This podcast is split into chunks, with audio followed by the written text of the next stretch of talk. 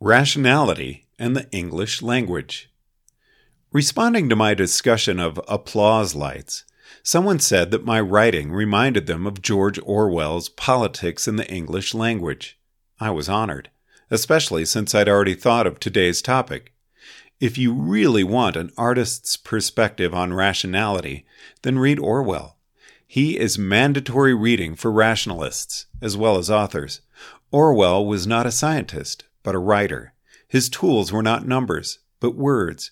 His adversary was not nature, but human evil. If you wish to imprison people for years without trial, you must think of some other way to say it than, I'm going to imprison Mr. Jennings for years without trial. You must muddy the listener's thinking, prevent clear images from outraging conscience. You say unreliable elements were subjected to an alternative justice process.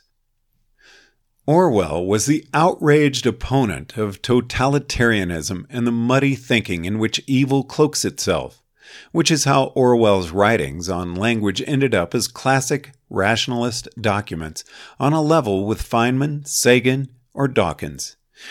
Writers are told to avoid usage of the passive voice, a rationalist whose background comes exclusively from science may fail to see the flaw in the previous sentence, but anyone who's done a little writing should see it right away.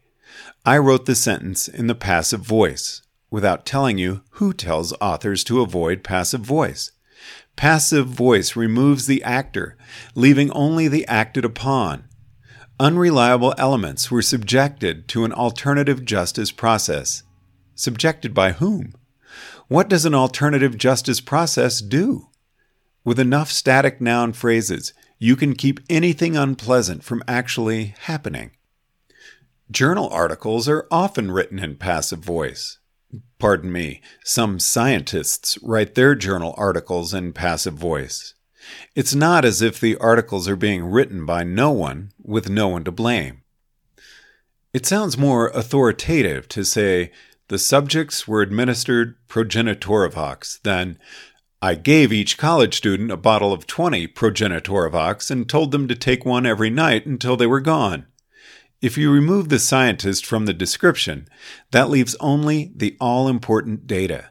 But in reality, the scientist is there, and the subjects are college students, and the Progenitorivox wasn't administered but handed over with instructions. Passive voice obscures reality. Judging from the comments I get, someone will protest that using the passive voice in a journal article is hardly a sin. After all, if you think about it, you can realize the scientist is there. It doesn't seem like a logical flaw, and this is why rationalists need to read Orwell, not just Feynman or even Jaynes. Nonfiction conveys knowledge. Fiction conveys experience. Medical science can extrapolate what would happen to a human unprotected in a vacuum? Fiction can make you live through it. Some rationalists will try to analyze a misleading phrase, try to see if there might possibly be anything meaningful to it, try to construct a logical interpretation. They will be charitable, give the author the benefit of the doubt. Authors, on the other hand, are trained not to give themselves the benefit of the doubt. Whether the audience thinks you said is what you said whether you meant to say it or not. You can't argue with the audience no matter how clever your justifications. A writer knows that readers will not stop for a minute to think. A fictional experience is a continuous stream of first impressions. A writer rationalist pays attention to the experience words create. If you are evaluating the public rationality of a statement and you analyze the words deliberatively, rephrasing propositions, trying out different meanings, searching for nuggets of truthiness, then you're losing track of the first impression, what the audience sees, or rather, feels. A novelist would notice the screaming wrongness of the subjects were administered progenitorivox. What life is here for a reader to live? This sentence creates a distant feeling of authoritativeness, and that's all. The only experience is the feeling of being told something reliable. A novelist would see nouns too abstract to show what actually happened. The postdoc with the bottle in their hand, trying to look stern, the student listening with a nervous grin. My point is not to say that journal articles should be written like novels, but that a rationalist should become consciously aware of the experiences which words create. A rationalist must understand the mind and how to operate it. That includes the stream of consciousness, the part of yourself that unfolds in language. A rationalist must become consciously aware of the actual experiential impact of phrases beyond their mere propositional semantics. Or to say it more bluntly, meaning does not excuse impact. I don't care what rational interpretation you can construct for an applause light like AI should be developed through democratic processes.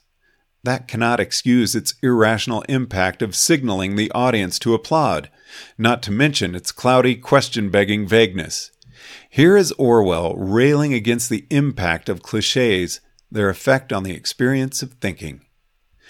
When one watches some tired hack on the platform mechanically repeating the familiar phrases bestial, atrocities, iron heel, bloodstained, tyranny, free people of the world, stand shoulder to shoulder, one often has a curious feeling that one is not watching a live human being, but some kind of dummy. A speaker who uses that kind of phraseology has gone some distance toward turning himself into a machine. The appropriate noises are coming out of his larynx, but his brain is not involved, as it would be if he were choosing his words for himself. What is above all needed is to let the meaning choose the word, and not the other way around. In prose, the worst thing one can do with words is surrender to them. When you think of a concrete object, you think wordlessly, and then, if you want to describe the thing you've been visualizing, you probably hunt about until you find the exact words that seem to fit it. When you think of something abstract, you are more inclined to use words from the start, and unless you make a conscious effort to prevent it, the existing dialect will come rushing in and do the job for you at the expense of blurring or even changing your meaning. Probably it is better to put off using words as long as possible and get one's meaning as clear as one can through pictures and sensations. Charles Sanders Peirce might have written that last paragraph. More than one path can lead to the way.